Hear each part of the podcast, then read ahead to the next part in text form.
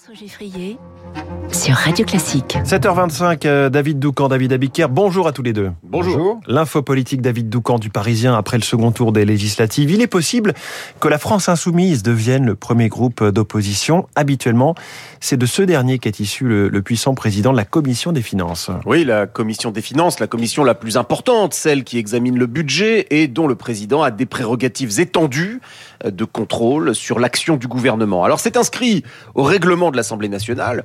Le président de cette commission des finances doit être un député issu de l'opposition. Depuis que l'usage existe, l'élu était membre du premier groupe d'opposition, les socialistes Didier Migaud, puis Jérôme Cahuzac sous Nicolas Sarkozy, l'UMP Gilles Carrez sous François Hollande, le LR Éric Woerth sous Emmanuel Macron. Ainsi, il apparaissait comme naturel qu'en devenant peut-être à leur tour dimanche le groupe d'opposition le plus imposant, les insoumis de Jean-Luc Mélenchon mettraient la main sur ce poste stratégique. Mais les choses ne se passeront pas aussi mécaniquement. C'est un proche du président de la République qui a attiré notre attention sur le fait que rien n'indique dans le règlement que le président de la commission doit forcément être issu du premier groupe d'opposition. Et le mot-clé, Hmm. c'est premier. Et donc les marcheurs seraient prêts à, laisser passer un socialiste, par exemple, mais pas un insoumis. Exactement.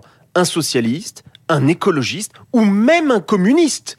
Mais un insoumis, jamais. Si la NUP proposait un insoumis, alors les députés de la majorité briseraient la tradition et prendraient part au vote, contrairement à ce que veut l'usage. Ils y prendraient part pour s'opposer et voter, par exemple, pour un LR ou un socialiste, au risque euh, de déclencher un tollé politique et un barouf médiatique. Mais un ministre de premier plan assume, je cite, il vaut mieux euh, deux jours de brouhaha à l'Assemblée et des mauvais articles de presse plutôt que cinq ans de présidence LFI à la commission des finances. Ce tir de barrage a priori, s'explique par l'expérience des cinq dernières années. Les marcheurs ont vu les 17 insoumis à l'œuvre. Obstruction systématique, coup médiatique, entrave, blocage.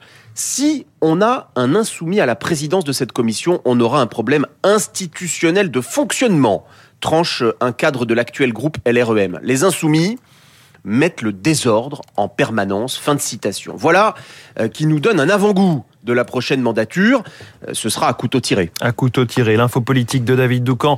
À lire dans le Parisien chaque matin. Merci David. David Abiker, les titres de la presse. La chaleur fait la une. Alerte à la chaleur, titre La République du Centre. Le pire est à venir, s'inquiète la dépêche du midi. Attention à la vague, met en garde sud-ouest, même en Bretagne, toujours plus chaud, toujours plus tôt.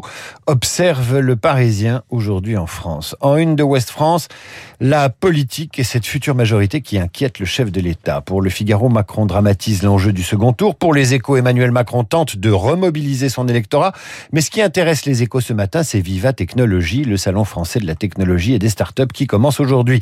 La tribune vous explique comment le dérèglement climatique fait chuter la production agricole française, tandis que l'opinion montre comment Poutine organise la famine. Enfin, la Croix vous explique ce que la philo dit à la jeunesse à l'occasion des épreuves du bac. Aujourd'hui, donc, en synthèse, ce sera je pense, donc je suis. David Abiker. Vous revenez à 8h30 avec d'autres jeux de mots pour votre revue de presse complète avec Renaud Blanc. Bonjour Renaud. J'ai peur. Voilà, la matinale de Radio Classique continue avec vous. Vous avez peur, votre invité ce matin. Le climatologue François Gémen pour parler de cette canicule qui touche la France. On attend des températures supérieures à 37 degrés sur le sud-ouest aujourd'hui.